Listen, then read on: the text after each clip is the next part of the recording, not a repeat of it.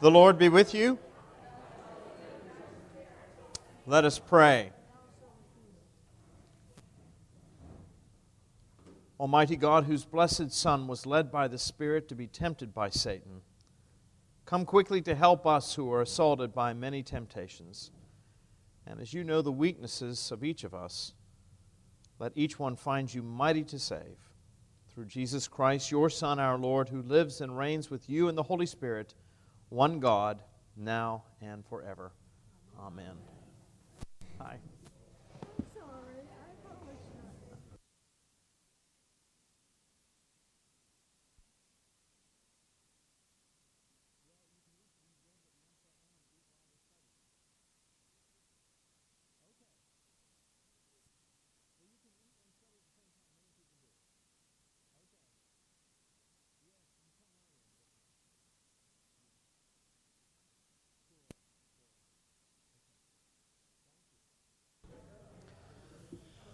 Afternoon.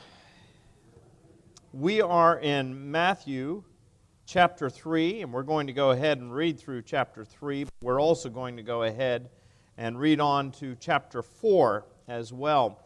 We started our, our study last week with chapter 3, so some of this we've already covered, but we're going to go ahead and read through the text just to sort of refresh our memories.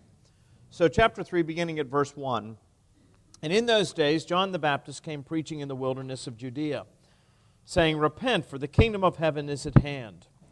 For this is he who was spoken of by the prophet Isaiah when he said, The voice of one crying in the wilderness, Prepare the way of the Lord, make his paths straight. Now John wore a garment of camel's hair and a leather belt around his waist, and his food was locusts and wild honey. Then Jerusalem and all Judea and the region about the Jordan were going out to him and they were baptized by him in the river Jordan, confessing their sins. But when he saw many of the Pharisees and the Sadducees coming to his baptism, he said to them, You brood of vipers, who warned you to flee from the wrath to come? Bear fruit in keeping with repentance, and do not presume to say to yourselves, We have Abraham as our father, for I tell you, God is able from these stones to raise up children for Abraham. Even now the axe is laid to the root of the trees, and every tree, therefore, that does not bear good fruit is cut down and thrown into the fire.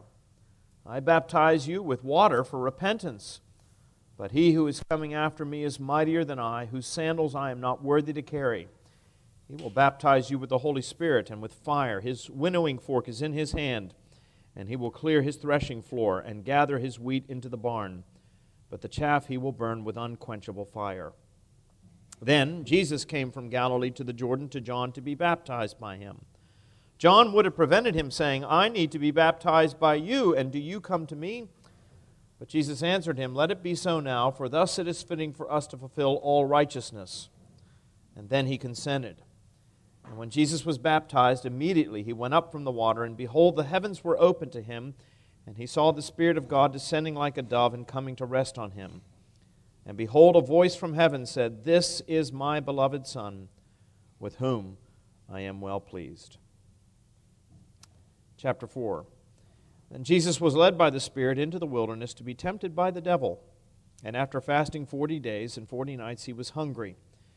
And the tempter came and said to him, If you are the Son of God, command these stones to become loaves of bread.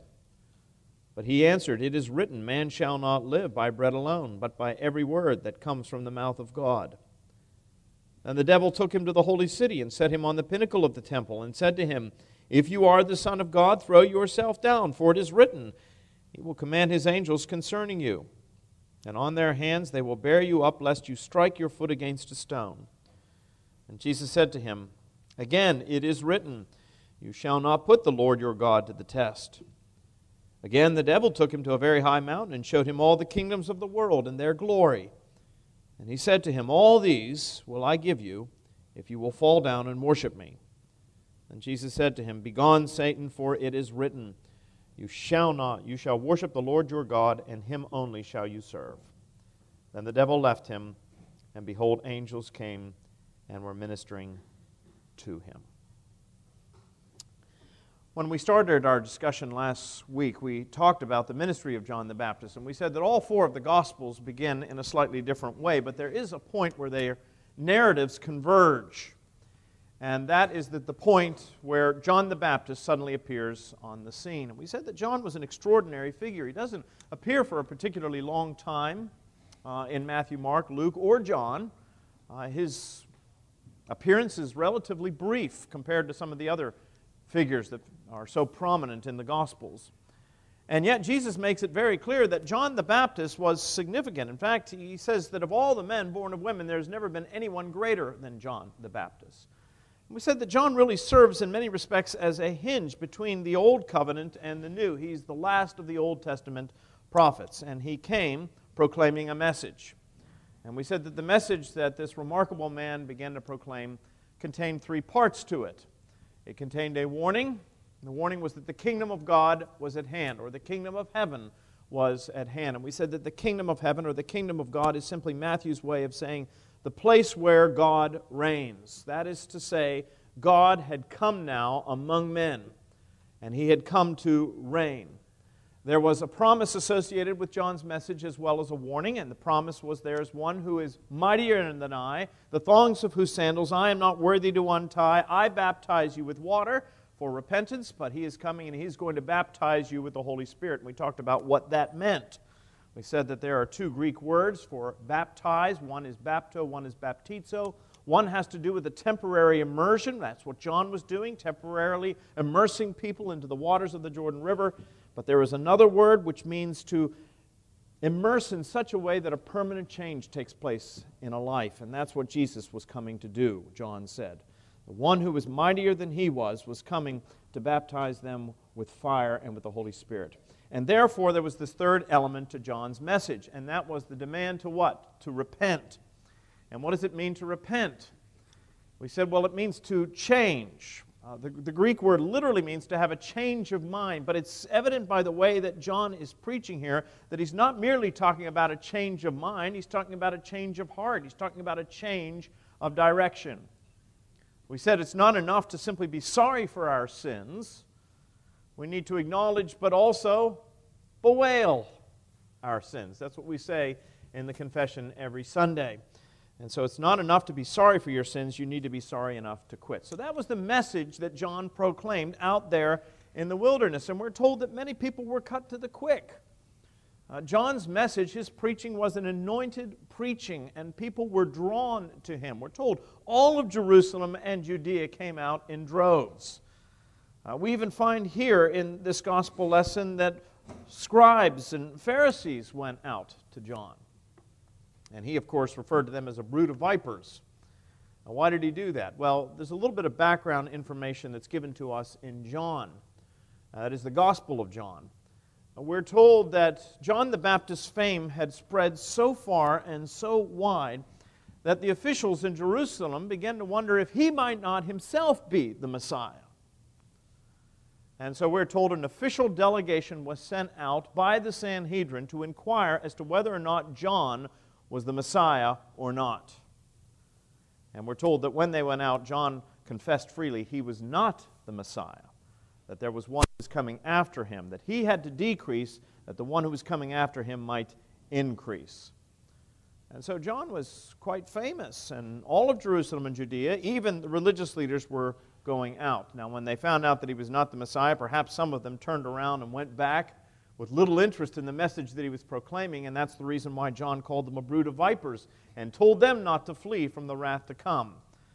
But the point, you see, is that John's fame had spread far and wide, and he was having a tremendous impact on the people. You know, there are times in the history of the church when there are revivals. When there are periods of great revival, and I know that there are some in this room, as a matter of fact, who pray for revival here in this city and pray for revival in particular here at St. Philip's. I will tell you this much. If you look at the history of the church, at those periods when great revival generally has broken out and has lasted for a period of time, not just something that was brief, but lasts for a period of time and sometimes impact generations. One of the things that you will notice is that those periods of great revival were always without any alternative. They were always preceded by a period of great repentance. That is to say, before God the Holy Spirit poured himself out on a people, those periods were always preceded by people having a deep and abiding awareness of their own unworthiness and sin. And it's when we come to the end of ourselves, you see, that God discovers that He can use us in a mighty way, and He pours Himself out on His people. So if you're praying for revival, one of the things you need to pray for in conjunction with that prayer is that people would have a deep and abiding sense of their need for God, a deep and abiding sense of their own unworthiness and their sin. That's what John was preaching. Repent. Repent, for the kingdom of God is at hand.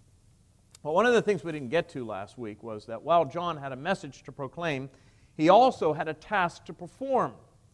John was engaged in work, and the work that he was engaged in, of course, was baptizing people. That's what he became known as, John the Baptizer, and that's how we remember him today, John the Baptist, as this man who went out there in the muddy waters of the Jordan River and baptized people, not the least of whom was Jesus himself. Now, when we think of baptism, most of us generally think of baptism as a particularly Christian rite. And you have to remember that John the Baptist was Jewish. And the people that were going out there into the wilderness to be baptized by him were the residents of Jerusalem and Judea and Samaria. They were Jewish. We don't think of Jews generally baptizing people. We know that Christians do because those were among Jesus' final commands to his disciples. They were to go into all the world and preach the gospel, making disciples of all men and what? Baptizing them in the name of the Father and of the Son and of the Holy Ghost. And so Christians, of course, are known for baptism. Baptism is the initiatory rite in the life of the church. In our tradition, you can't even receive Holy Communion unless you have been what? Baptized. Now, that is the sign that you have been included within the visible church. So we don't think of Jews, we certainly think of Christians, but not Jews as engaging in the practice of baptism. But actually, in the first century, there were occasions when Jews did use baptism. Now, it wouldn't have been in the same formula that we use it today. That is to say, in the name of the Trinity, Father, Son, and Holy Spirit. But they did do religious or ceremonial washings. Uh, this generally had to do when somebody was a convert to Judaism, proselyte baptism. Uh, males, of course, if they converted from a foreign religion to Judaism, had to have, as a sign of their conversion, circumcision. Um, we call this a sacrament, an outward and visible sign of a what? Oh boy, that was a little weak, but that is correct. Somebody, we need to go back and, and memorize our catechism again. That's right. A sacrament is what? It is an outward and visible sign of an inward and spiritual grace or transformation that's supposed to have taken place. That's what it symbolizes. And there is a sense in which the Jews had sacraments as well, outward and visible signs of an inward and spiritual grace. For males, that was circumcision. But there were times when people who were females converted from another religion, and oftentimes they would go through proselyte baptism. Or, if a Jew had wandered away from his faith, embraced another faith, and then repented and come back, they could be circumcised again. So, what did they do? They would oftentimes have one of these ceremonial washings or cleansings. So, baptism did exist within the Jewish community when it came to proselyte baptism. There was also baptism of a form within the Essene community. Essene purification is what it was known as. Uh, the Essenes were a sect of Judaism. Uh, they lived south of Jerusalem in the wilderness, in the Judean wilderness, in the area, incidentally, where John the Baptist was preaching. Now, many people have argued, scholars, and I think somewhat persuasively, that John the Baptist was a member of the Essene community. Uh, the Essenes were nonconformist Jews. And they were sort of a mixture of medieval monks and charismatics. Uh, they were charismatic in, in many ways in terms of their outlook and their theology, but they were, for the most part, a monastic community. Uh, doesn't necessarily mean that they were solely male. Um, they would be very much like the Moravian communities, for example, that existed in portions of North Carolina in the 18th and 19th centuries. But they were certainly nonconformist. They were nonconformist and they had all kinds of rites and rituals. Incidentally, this is where, in this area of Qumran, Uh, this ancient Essene community is where the Dead Sea Scrolls were discovered. So, those of you who've been to the Holy Land and have been to Qumran and seen the caves where the Dead Sea Scrolls were discovered in the latter part of the 1940s, uh, this was the community there. And we know that baptism or ritual purification, washing, was a big part of the Essene community. Uh, there were lots of pools which were known as mikvahs. Uh, you still see them in um, excavations in Jerusalem even today. And people would go down into these pools and they would wash themselves as a sign of repentance or as a vow was taken. So we do know that baptism did take place within the Jewish community. But nevertheless, we have to point out that John's baptism was really different. It was not like the typical Jewish baptism that people were familiar with. To begin with, John's baptism was not for people who were converting to Judaism. It was for people who already were Jews.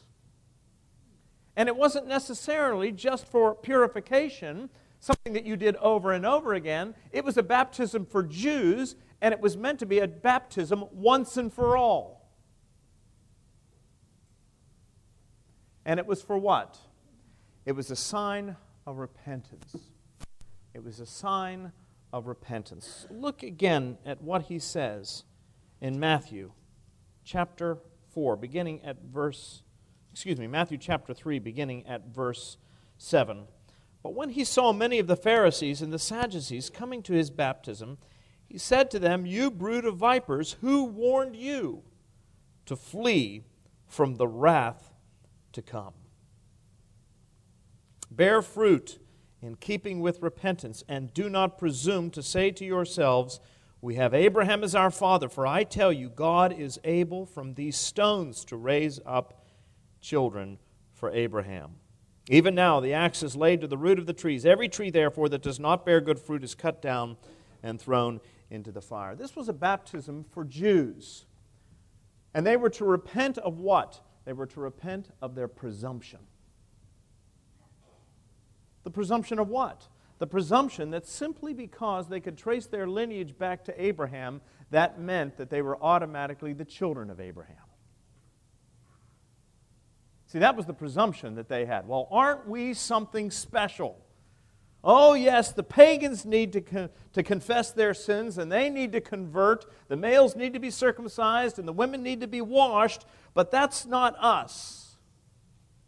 We are God's chosen people. We are a holy race. We are set apart. But John was reminding them that in the kingdom of God, there is no place for presumption. He was reminding them that God has no grandchildren. Which is to say, nobody gets into the kingdom of God, you see, on someone else's coattails. Sometimes that's the way we think, isn't it? We think, well, I, I haven't been particularly good, but my mother was a saintly woman. And on the basis of her goodness, I, of course, I'm going to get in. I don't know if you've ever seen uh, the old movie Life with Father. Um, if you haven't, you ought to rent it. It's a, it's a great movie. Well, you don't rent movies anymore, do you? I guess you get them on Netflix or on whatever it is, you, you live stream them or whatever it is. But it's a classic movie. I think it was made in 1947, and uh, it stars Irene Dunne and William Powell and a very young Elizabeth Taylor. She must be about 15 years of age in the movie. It's, it's a wonderful story. It's based upon a book that was written earlier than that. But the movie's about a family of Victorians living in New York. They are affluent. Father is a banker. Um, it just so happens they're Episcopalians. And um, they are the Day family. And uh, it's a wonderful story. But in this portion of the, the movie, there's this scene where father is sitting at the breakfast table, and they have about 12 children in all, Mr. and Mrs. Day. And they're all redheads. And um, the youngest little boy comes up to his father and he says, Father, this Sunday I'm going to be confirmed. Would you be so kind as to rehearse my catechism with me? And father says, All right, well, hand me the prayer book. And so he starts going through the prayer book and he starts off with the old catechism. What is your name? The boy gives his name. And he said, Who gave you your name? My sponsors in baptism. What does baptism represent? And little boy, instead of answering the question, says to his father, He says, Father, when were you baptized? And the father pauses for a moment and he said, well, you know, to come to think of it, I don't think I ever was. At which point, mother at the other end of the table says, Clare, that's nothing to joke about. And he said, No, Vinnie, I, I'm, I'm, I'm pretty sure I was never baptized. He said, You know, my parents were free thinkers. He said, Come to think of it, I am convinced I never was baptized. And so the whole rest of the movie revolves around the plot by the whole family, including the rector, who they bring in, to persuade Father to be baptized. And he doesn't want to be baptized. And at one scene in the, in the midst of the movie, Mother and Father get into this big row.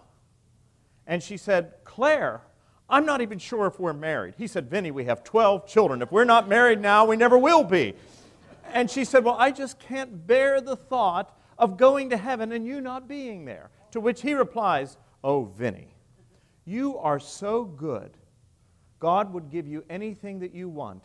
He would never deny me access if you were pleading on my behalf. Now, what is that? That is a form of presumption, you see. And while the movie is hilarious and it's well done, this is no laughing matter. This is serious business. And that is exactly what John was saying to these people who were coming out to hear his message. He was saying, Repent, yes, turn from your sins, but also turn from the presumption that simply because you can trace your lineage back to a particular person or to a particular race of people, that automatically makes you superior to all others and an automatic shoo in to the kingdom of God. It is not the case. Now keep your finger there in Matthew and turn for just a moment to the Gospel of John. John chapter 8. You'll see what I'm talking about here. John chapter 8, beginning at verse 31. So Jesus said to the Jews who had believed in him, If you abide in my word, you are truly my disciples, and you will know the truth, and the truth will set you free. That's a very famous passage. You're all familiar with it. They answered him, We are offspring of Abraham and have never been enslaved to anyone. How is it that you say you will become free? Now, there's presumption right there. How can you tell us that we'll be set free? We are the children of Abraham. We've never been slaves. Well, no. Anybody that knows Jewish history knows that that was a bald faced lie. They'd been slaves at any number of points in their history. My goodness, when they were delivered from their captivity in Egypt. They had been slaves for over 400 years, making bricks without straw. They had been slaves of the Babylonians. They had been slaves of the Assyrians. They had been slaves of the Persians. For all intents and purposes, at the time that this was taking place here in the Gospel of John, they were slaves of the Romans. And Jesus calls them on it. Jesus answered them Truly, truly, I say to you, everyone who commits sin is a slave to sin. The slave does not remain in the house forever, the son remains forever. So, if the son sets you free, you will be free indeed. I know that you are offspring of Abraham. Yet you seek to kill me because my word finds no place in you. I speak of what I have seen with my father, and you do what you have heard from your father. And they answered him, Abraham is our father. And Jesus said to them, If you were Abraham's children, you would be doing the works Abraham did, but now you seek to kill me, a man who has told you the truth that I heard from God. This is not what Abraham did. You are doing the works your father did. And then Jesus goes on to tell them in verse 44 And your father is the devil. So here were people coming to Jesus and presuming that simply because they were Jewish in their heritage, but they were automatically part of the kingdom of God. And he makes it very clear no. You have to become a child of God, but that does not happen by birth, it happens by adoption.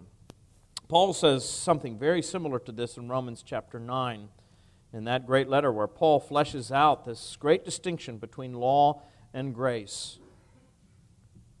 He says this in chapter 9, is a great chapter, by the way, on the doctrine of election and predestination.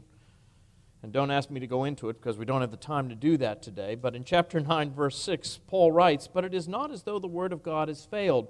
For not all who are descended from Israel belong to Israel. And not all are children of Abraham because they are his offspring, but through Isaac shall your offspring be named.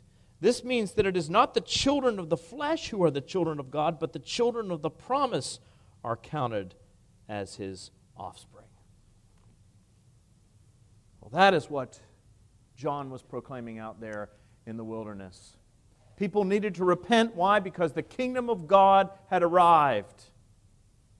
And if you wanted to be a part of the kingdom, if you wanted to be included within that covenant community, then you needed to repent of your sins. And you could not presume that simply because you had gone to church your whole life, or simply because you'd gone through rites and ceremonies, simply because some bishop had laid hands on your head and confirmed you, I can't tell you how many times I have had people who have renewed their baptismal vows, who have been confirmed as a child, and years later, all of a sudden, the gospel takes on meaning for them. They hear the word preached, and the light bulb goes on, and they want to renew their baptismal vows because they tell me that when they were confirmed as a child, it was simply a rite of passage and it didn't mean anything to them. Well, that is exactly what John the Baptist was saying to these people. Repent, turn away from that. Do not presume. The kingdom of God has arrived. You can be included, but it is not by virtue of your birth. It is not by virtue of your heritage. It doesn't matter if you're a member of that society or that organization. You become a kingdom of God. Why? How? By the forgiveness of your sins and adoption into the family of God by His grace. Turn your back on those old ways and turn your face toward God. No one gets into heaven on somebody else's coattails. You may get into the White House that way. It's been known to happen. But you do not get into the kingdom of heaven. Let me repeat what I said earlier. God has many children. He has no grandchildren. Do you understand what I mean by that? That is to say, that God adopts us as His children, but that doesn't mean that our children are automatically, because we are God's children, His grandchildren. God has no grandchildren, which makes our task as parents all the more important. So that was the message John was proclaiming. That was the task he was performing. Which is why what happens in verses 13 and following of Matthew chapter 3 is so shocking. Because if this is what the baptism is all about, if this is what the message being proclaimed was all about, then why is it that we find Jesus, of all people, coming down from Galilee to the Jordan to John to be baptized by him? This is a baptism for repentance. Well, Jesus is the Lamb of God who takes away the sin of the world, doesn't need to repent of anything, does he? Furthermore, as far as presuming to be a son of God, that is exactly what Jesus was. He was the only one, actually, who had the right to presume. And yet he shows up here in Matthew chapter 3. He goes down to the Jordan River to be baptized by John. John recognizes the problem. Because in verse 14, we're told he would have prevented him saying, Wait a second, I can't baptize you. You need to be baptizing me. Jesus, I appreciate you showing up here, but I got to be honest with you, this doesn't apply to you. And how does the Lord reply? But Jesus answered him, Let it be so now, for thus it is fitting for us to fulfill all righteousness. And finally, after that, John consented. And Jesus was baptized. And immediately he went up from the water, and behold, the heavens were opened to him. And he saw the Spirit of God descending like a dove and coming to rest on him. Behold, a voice from heaven declared, This is my beloved Son, with whom I am well pleased. What was the Lord doing here? by baptizing, being baptized. He didn't need to repent of any sins. He had no presumption. He was the only one who truly was, by right, a son of God. What was he doing? I'll tell you a story. I shared it in a sermon some time ago, but it's a wonderful story that I think helps us to understand what Jesus was doing on this particular occasion. During the Second World War, in the period of the Blitz in 1940, when London was being bombed by the German Air Force, the Luftwaffe, whole sections of London, particularly the East End, were struck by bombs. The city was devastated. Um, and many of the royal families of Europe in those days, uh, there were not as many democracies as you might think.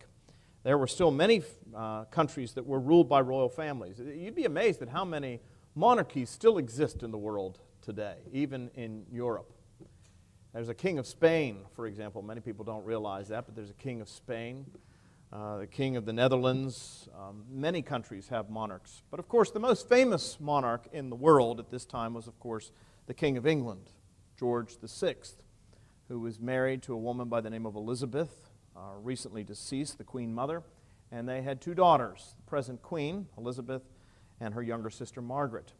Now, most of these royal families, when the war broke out, fled their countries because so many of those countries were invaded by the enemy forces, by the Germans.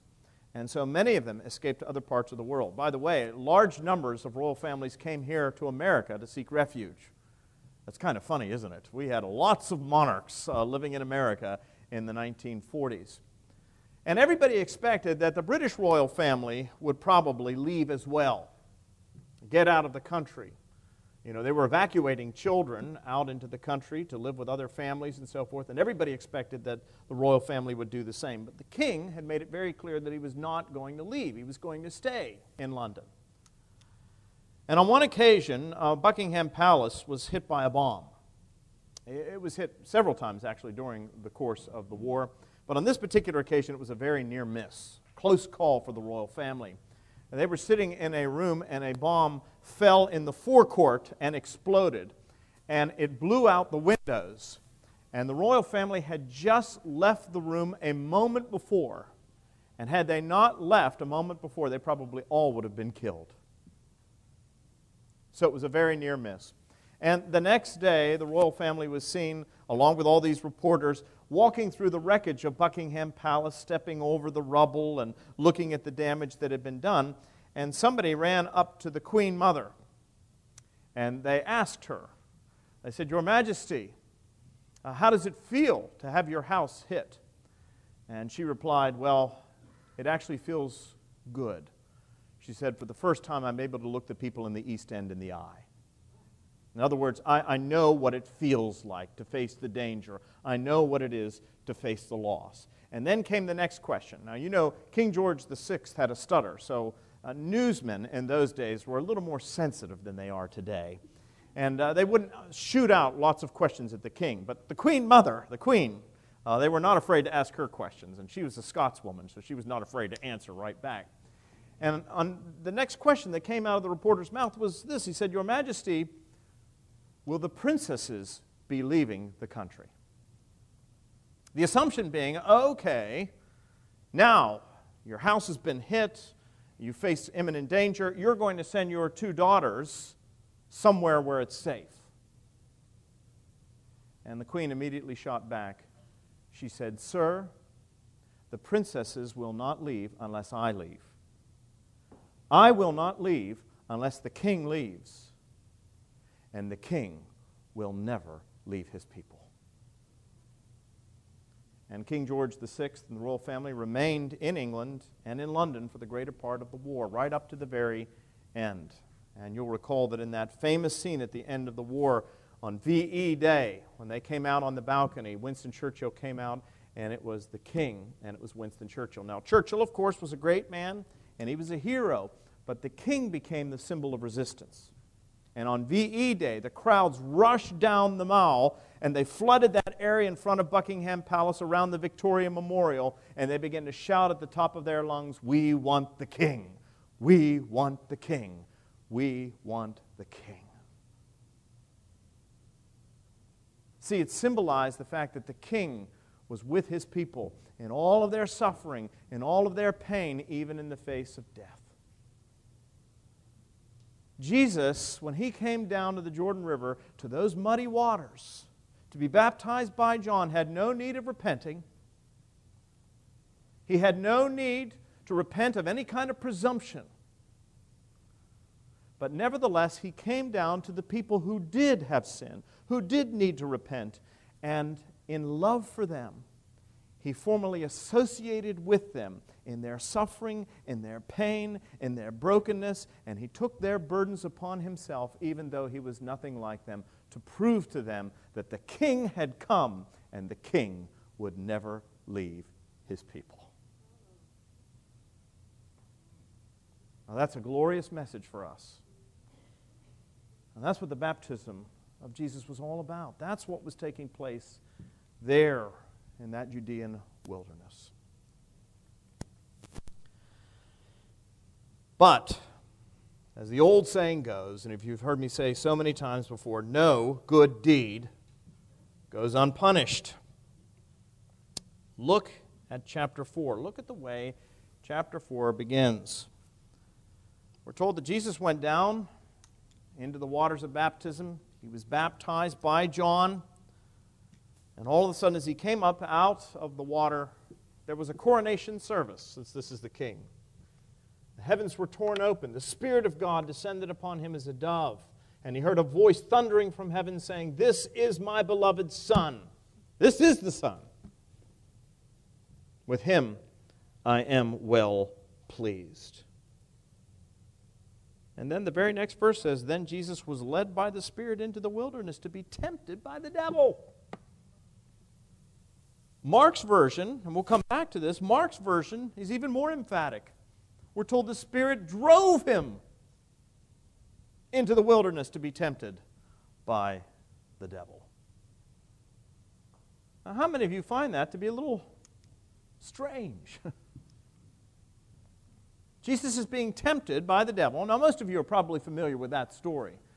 But have you ever noticed that the one who leads Jesus into the wilderness to be tempted is not the devil. The devil's waiting for him there, but the one who leads him there is what? The Spirit. That seems very strange to us. That doesn't seem to make much sense to us. That's not exactly what we would expect. And yet, that is exactly what the text says. Then Jesus was led up by the Spirit into the wilderness to be tempted by the devil. Now, part of the problem here is the word test or tempt. It can be used in a negative sense. When we think of somebody being tempted, what do we think of? Well, we think of that person who just before this class began came up to me and said, Would you like a chocolate chip cookie? And I'd just been to the doctor day before yesterday, and I got read the riot act about losing weight and blood pressure and all that sort of thing. And there she was, dangling this right before my eye, this most delectable. The devil comes in many pleasing forms, by the way. we think of temptation, that's what we think. Somebody who is out there with the designs of tripping us up, of causing us to fall or to fail or to sin. And while it's true that the Greek word here for tempt can be translated that way, it's not always translated that way. It can also be translated not merely as tempt, but also, as I said, as test. And when it is used to describe a testing, it doesn't mean testing with the intent of causing the person to fail, but it means to test them to prove their worth. All right? This is the way James uses it in his epistle. Uh, go to the epistle of James. Martin Luther called James a right strawy epistle, but actually it's a wonderful book. Martin Luther misunderstood it, unfortunately. He was a great man, but he got this wrong. But here's what James says at the very beginning of his book. He says, Count it all joy, my brothers, when you meet trials of various kinds, for you know that the testing of your faith produces steadfastness, and let steadfastness have its full effect, that you may be perfect and complete, lacking in nothing.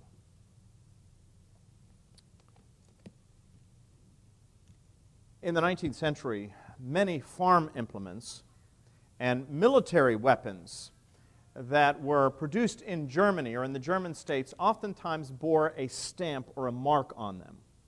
The stamp was iron proof, or the old Prussian word, Eisenhower, which meant iron tested or tested iron. What did it mean? It meant that this piece of equipment that you were purchasing, whether it was a blade, a knife blade, or a sword blade, or whether it was a farm equipment, something that would be used to plow your fields, the steel had been tested in the fire. It was trustworthy. Well, that's the kind of testing that Jesus underwent. That's why the Spirit led Jesus out there into the wilderness. You'll notice in the Gospel of Matthew, Jesus has already been declared to be a number of things. In the genealogy, we notice that he was the children of what? He was the child of Abraham. He was the son of David. He was the Savior. He will save his people from their sins. He was all of these things, and now, there at the baptism at John in the Jordan River, he is declared to be what? God's beloved Son. And now, what happens out there in the wilderness is that Jesus is going to be tested. Tested in such a way that it will prove his worth. His worth as the Son of God and his worth as the one who is going to be able to fulfill God's plan and purpose in history. So that's really what the word means. It's captured, I think, in one of the great hymns that we have How Firm a Foundation, that has this stanza When through fiery trials thy pathway shall lie. Think about that. Fiery trials. My grace all sufficient shall be thy supply. The flame shall not hurt thee. I only design thy dross to consume and thy gold to refine. See, that, that's the idea. That's what it means to be tested. Um, if you go, even today, to places like Istanbul and you go in the Grand Market, you can see metal, gold and silver smelters there. They are, they will uh, make gold and silver jewelry. And it used to be in the old days that they made this from coins that were given to them by tourists. So when coins were made of silver, uh, they would give you these silver coins and you pay them, and they would melt down the silver coin. Now, of course, the coins weren't pure silver, they had a lot of other elements as well. But what they would do is they would apply heat to the small pot, they would drop in the coin, and it would get melted down. And the more heat that you applied, what happened? the impurities would rise to the surface. And then the person who was making the jewelry would take an instrument and he would scrape off all of those impurities from the top and throw them away. And he'd apply more heat. And the more heat he applied, the more impurities floated to the surface. And how did he know when the silver was ready to be used, when it was purified? When he could look in and see his own reflection staring back at him as though he was in a mirror. That is what God does with us in our lives. There are times when you and I go through testing, there are times when I go through difficulty, and what God is really doing is He's sometimes applying the heat. But the flame shall not hurt thee. I only design what? Thy dross to consume and thy gold to refine. That's what that hymn is saying. When we talk about Jesus being tested or tempted in the wilderness, this is the idea. That is why the Spirit led him out. He's been declared to be the Son of God, the Son of David, the Son of Abraham, the Savior. But now God is going to prove it by a testing. Now, that was God's intention, and that's why the text begins with the Spirit leading Jesus into the wilderness. The devil has his own plan, however. And the devil's plan is not to prove Jesus, but to disprove Jesus' worth. He has a part to play in all of this, and his part is to bring the Son of God down. Now, one of the things I want to say about the devil is first of all, as Christians, we do take the devil seriously. We do believe that he is real. But you do need to understand that the devil is not the opposite number of God. That's way we have a tendency to think. You know, you got the angel on this shoulder and you got the devil on this shoulder. And I want you to understand God and the devil are not equal. God is eternal, the devil is not. God is omnipotent, all powerful, the devil is not. Now, that's not to say the devil is not powerful, it just means that he's not all powerful. God is omniscient. The devil is not omniscient. He doesn't know all things. He knows a great deal more than you and I do because he's been around a lot longer, but he does not know everything. He may be a very wily creature, but he's still a creature. And God is the creator. So while the devil is tempting Jesus, God knows how this is going to work out. God is not surprised. God is not taken by surprise. But that's the devil's intention. The devil's intention is to bring the Son of God down. And you'll notice that in the case of Jesus, the temptation comes from the outside. In the New Testament, Jesus is described as the new Adam, which is to say that Jesus' role is to undo the work of the first Adam. Many of you have heard me say this before. The, the, the purpose is to get the Adam project back on track. The first Adam did what? He brought ruin to the race by his disobedience. The second Adam will bring salvation to the race by his obedience. So that's what Jesus is doing. Jesus is functioning as the new Adam, and he steps out there in the wilderness and he is tempted, he is tested in the same way that the first Adam was tempted. The first Adam was tempted from the outside. Jesus is tempted from the outside. Now, this is different from you and me. The liturgy of the church speaks of us being tempted by three things, or assaulted by three things the world, the flesh, and the devil. Sometimes people will come up to me and they'll say, Well, how you doing? And I'll say, Well, just fighting against the world, the flesh, and the devil, and not necessarily in that order. But you and I, that's what we battle against. We battle against the world, the flesh, and the devil. Now, two of those things come from the outside. The world, that is to say, an unbelieving culture, it's always assaulting us. My goodness, you can't step out on the street without being assaulted by an unbelieving, secularized culture. But it's not just that you and I are being assaulted by the world, we're also being assaulted by the devil. Now, that doesn't necessarily mean that any single one of us is actually being tempted in the same way that Jesus was tempted or Adam was tempted by the devil personally. As I said, the devil is not like God, he's not omnipresent, he can't be at all places at all times. Probably very few of us have ever actually been tempted by the devil himself. There are much bigger fish for him to fry than you and me. But that's not to say that we haven't been tempted by those who work for him. If you, don't, if you want to know more about that, Brian McGreevy will tell you all about the Screwtape Letters by C.S. Lewis, which is what this is really all about. But while we are tempted as human beings from those two things on the outside, we are unique in that we are also tempted by that which is on the inside. The world, the devil, but also the what? The flesh. The flesh. You and I struggle because of our flesh. Jesus didn't, because he didn't have a sin nature. You and I are afflicted with the illness from the moment of our birth. We call it original sin. David in Psalm 51 says, Even before I was born, in my mother's womb, I was a sinner. We are born with the disease as a result the transgression of our forebears. But Jesus, you see, never had that. So he was tempted from the outside, not from the inside. But there is something within us that when the world and the devil come to us, there is something within us that rises up to meet the challenge. You know how this works. Uh, this is what I've called, is what the New Testament calls the evil day. It's when your desires and your opportunities meet. You may have the desire to sin, but not the opportunity. There are other occasions when you have the opportunity, but not the desire. The evil day is when the desire and the opportunities meet.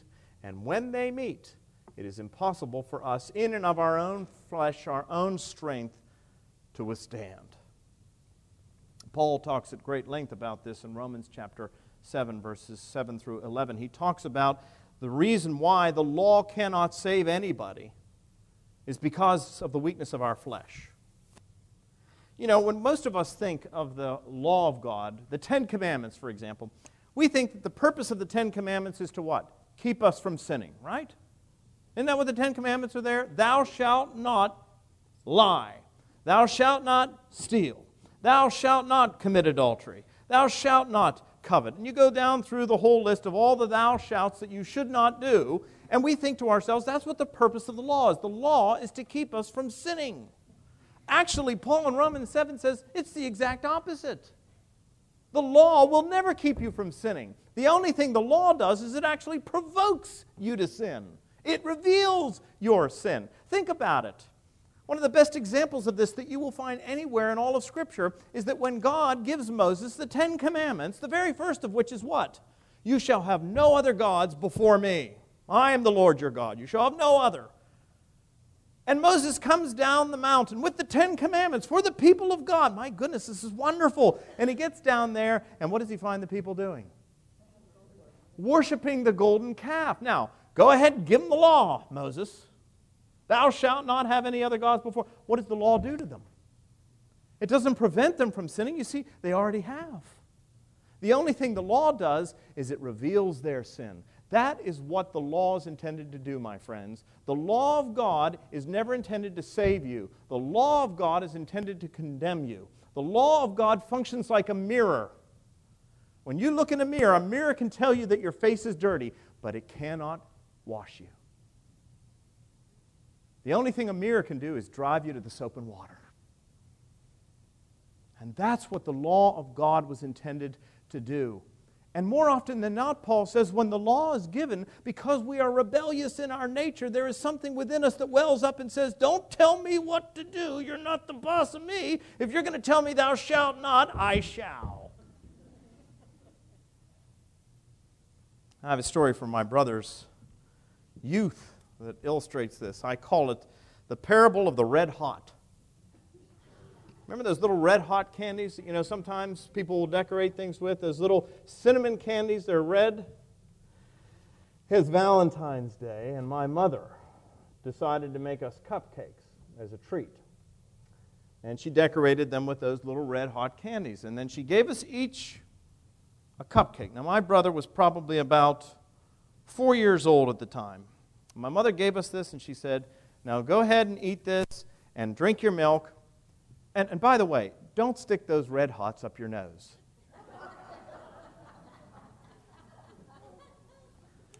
now, I confess to you, it had never entered into our mind to stick the red hot up your nose. I mean, why would you do that? And I have no idea what possessed her to say, don't stick those red hots up your nose. But all I can tell you is once she said it, there was nothing we wanted to do more. But I, being the older and the wiser of the two, turned to my little brother and said, Why don't you stick one of those red hots up your nose? and sure enough, he took it and stuffed them up his nostrils like two little,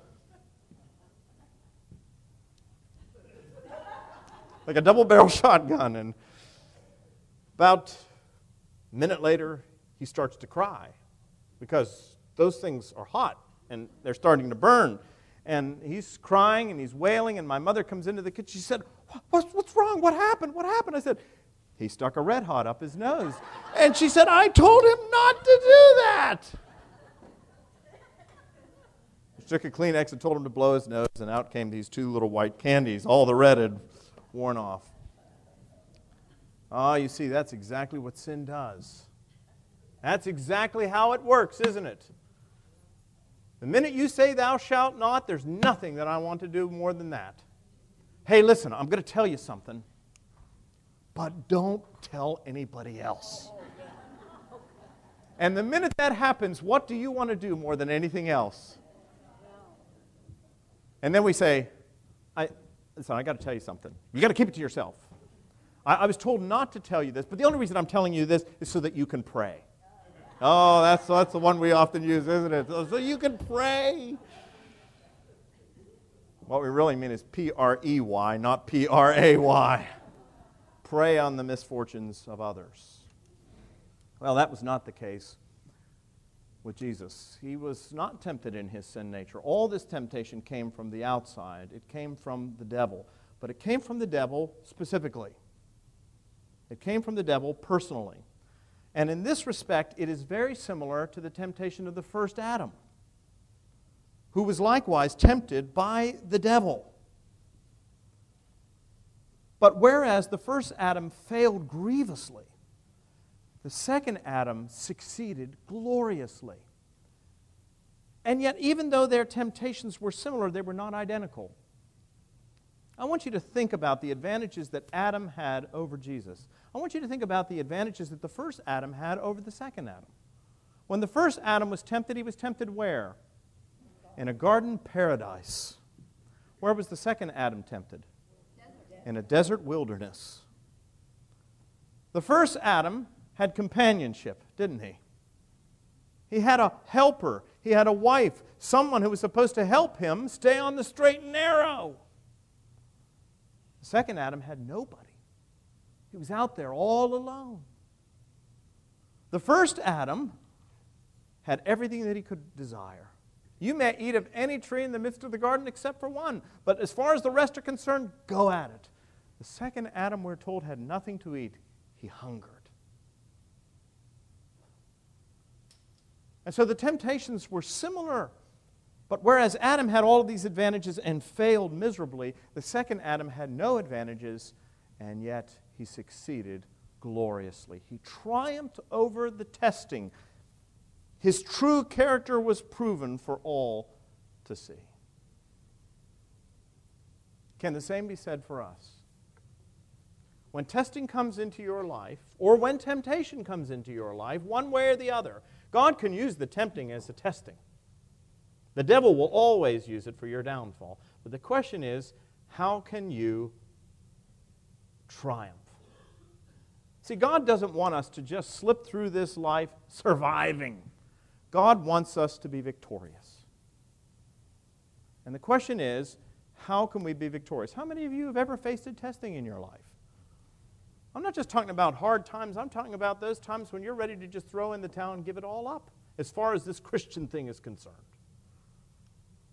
When you think to yourself, it's really not, although nobody else is trying to live a holy life, why should I? I want you to understand how the devil works, and I want you to understand how it is that Christ triumphs over him.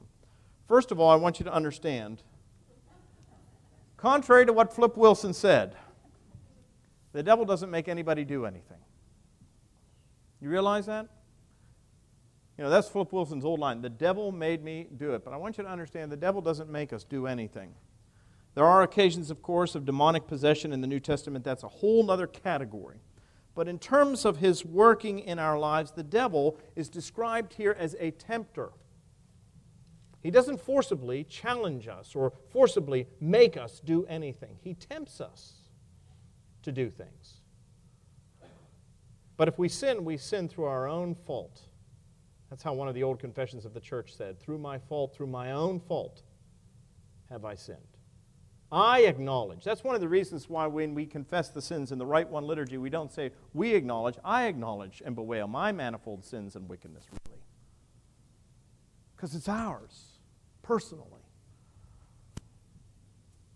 So it's important to understand the nature of the temptation. It's important to understand Christ's response to it.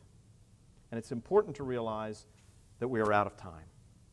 Uh, I thought I would get through more of this. So, you may be wondering well, over the course of the next week, I'm going to be tempted. How am I going to triumph? You'll have to come back next week and find out how you can do better in the future. Let's close with a word of prayer. Father, we give you thanks for your grace and for your mercy, and we thank you for the example of Jesus, who, out of love for us, though he was nothing like us, went down into the waters of the Jordan River and associated with us in our brokenness and in our fallenness and then, led by the Spirit, was tempted, tested in the wilderness, and proved his worth by triumphing over the devil. And now he promises to come and dwell within us by the power of the Holy Spirit, that we too might not just survive in this world, but live victoriously. Grant us the grace over the course of the next week and over the years to come to remember that greater is he that is in us, that being Jesus Christ, than he that is in the world. We ask this in Jesus' name and for his sake. Amen.